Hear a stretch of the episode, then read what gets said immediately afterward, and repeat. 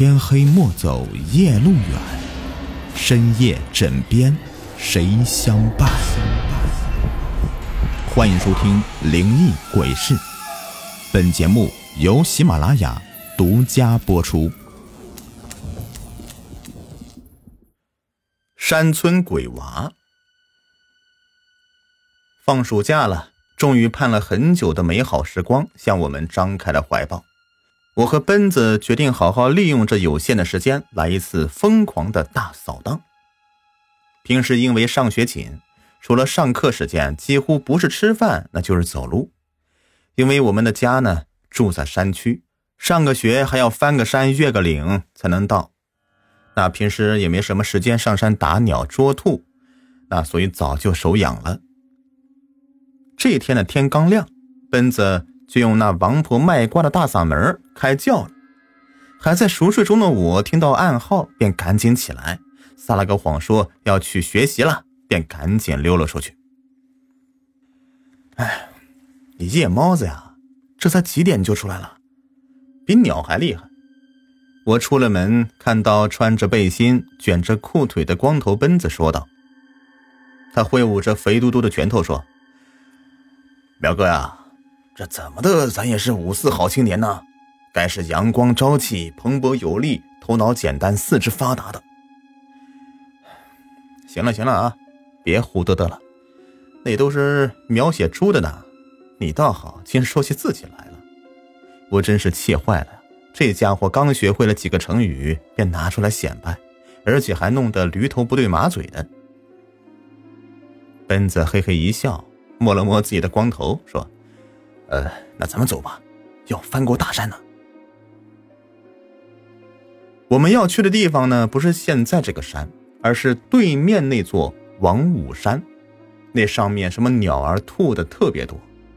听村里人讲，有一次王赖子那家伙用了一个猎兽夹子，就轻易的逮到了三只肥嘟嘟的大野兔，可在村子里风光了一阵子。那家伙要不是肮脏不堪，恐怕那些小寡妇晚上都找他耍了。我们长津尔族人口少，但是全部都是打猎的能手。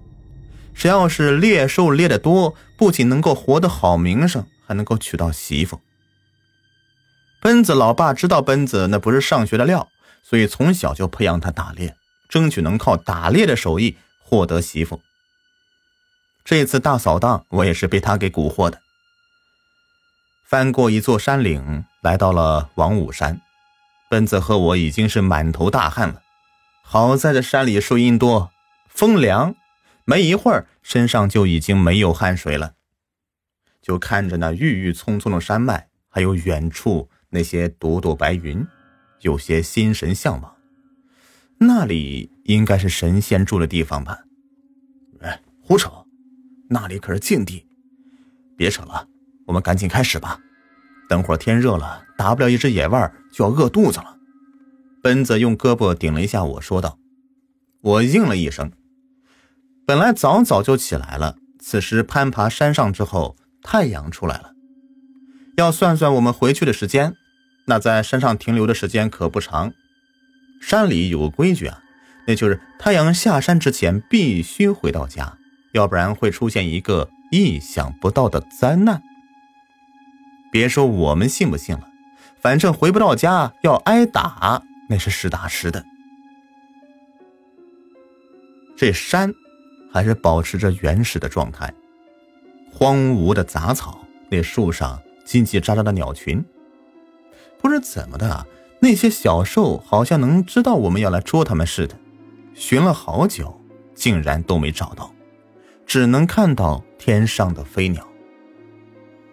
哎呀，我操，怎么回事运气真背呀！奔跑了一阵子，只找到一根鸟毛，还有一只被什么野兽咬死的野鸡，其他的什么都没有。奔子和我坐到一块光滑的石头上，周围是一片树林，凉风习习，吹得很是惬意。听了奔子的话，我说道。不会吧？要不然肯定是那些野味都怕热。我们歇会儿再说吧。哎，要不，我们抓条蛇吃上？奔子吐着小舌头，看了看不远处的草地，这大山上的蛇可不少，尤其是那茂密的草丛里。我可是怕了。哎，有篇鬼故事叫《怪蛇》，你知道吗？这也不知道是不是真的，反正我是害怕。嘿，苗哥，这你都怕呀？那故事都是骗人的。再说那些名器早就被盗墓的卖到国外去了。那么贵重的东西，国内哪个人能买得起啊？那可不一定啊！哎，我操，本子，咱忘了件事情啊！这座山不是有个禁地吗？我们是不是闯进来了？我感觉哪里不对，一想起那个故事啊，我突然间就害怕起来。村里人常说，王屋山有一个女鬼，专门吃人。可千万不能去呀！见了她准没命啊！奔子嘿嘿一笑说：“嘿嘿嘿，呃，要是女鬼也好啊，最好让我们抓住她。哎，要是她漂亮，比村子里的桂花好看，咱们啊就摸摸她的咪咪，听说可好玩了。你瞎扯啊！你还没断奶啊！”奔子嘿嘿一笑说：“嘿，她是女鬼嘛，又不是人。”我只是说说而已，走吧，等回家就饿了。我说的是捉蛇，这时候啥都弄不了，人可以坚持住，但是肚子没有东西，那可就会抗议啊，弄不好还下不了山呢。于是我权衡了一下，决定干了。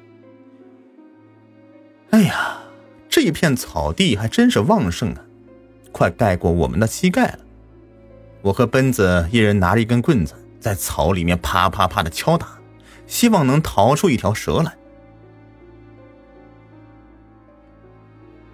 奔子，我正仔细的看着草丛呢，忽然感到后背凉凉的，像是钻到寒洞里面一样，忍不住的叫道：“奔子，这家伙一说找吃的就格外的入迷。”我叫了他之后，他竟然没有理我。我抬起头来，突然惊讶的张大嘴巴。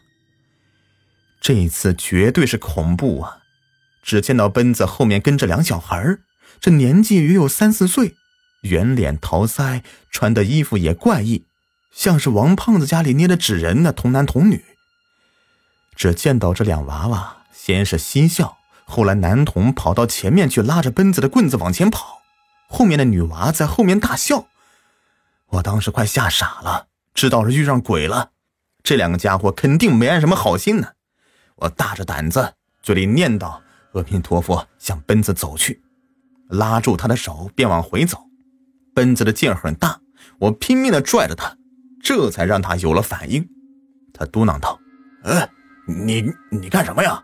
我看到一只大黑兔子，正要捉呢。”我没有说话，一个劲儿的拉着他快速跑了。等到我们上气不接下气的跑到村门口的时候，我才把刚才看到的情况告诉了他。当时奔子也吓坏了，也不知道那两家伙是什么东西。也正好，管老太爷拄着拐棍走了过来，他可是个老猎人，那座山年轻时候经常去。我把这情况告知了他，他听了甚是吃惊，随后拍了拍我的脑袋说。哎呀娃苗子，你做的对呀。那两个娃娃是鬼娃，你要不是拉着奔子，那前面就是一个深渊呐，里面有个女鬼，这奔娃仔的小命儿那就没了呀。我们两个闻言以后唏嘘不已。从那以后，奔子对我那可是敬佩的要死啊。好了，这个故事就播完了。如果喜欢雨田故事，别忘了点赞、留言、送送免费的月票呀！也就是故事评论区旁边的几个小按钮，帮忙点亮一下，谢谢大家。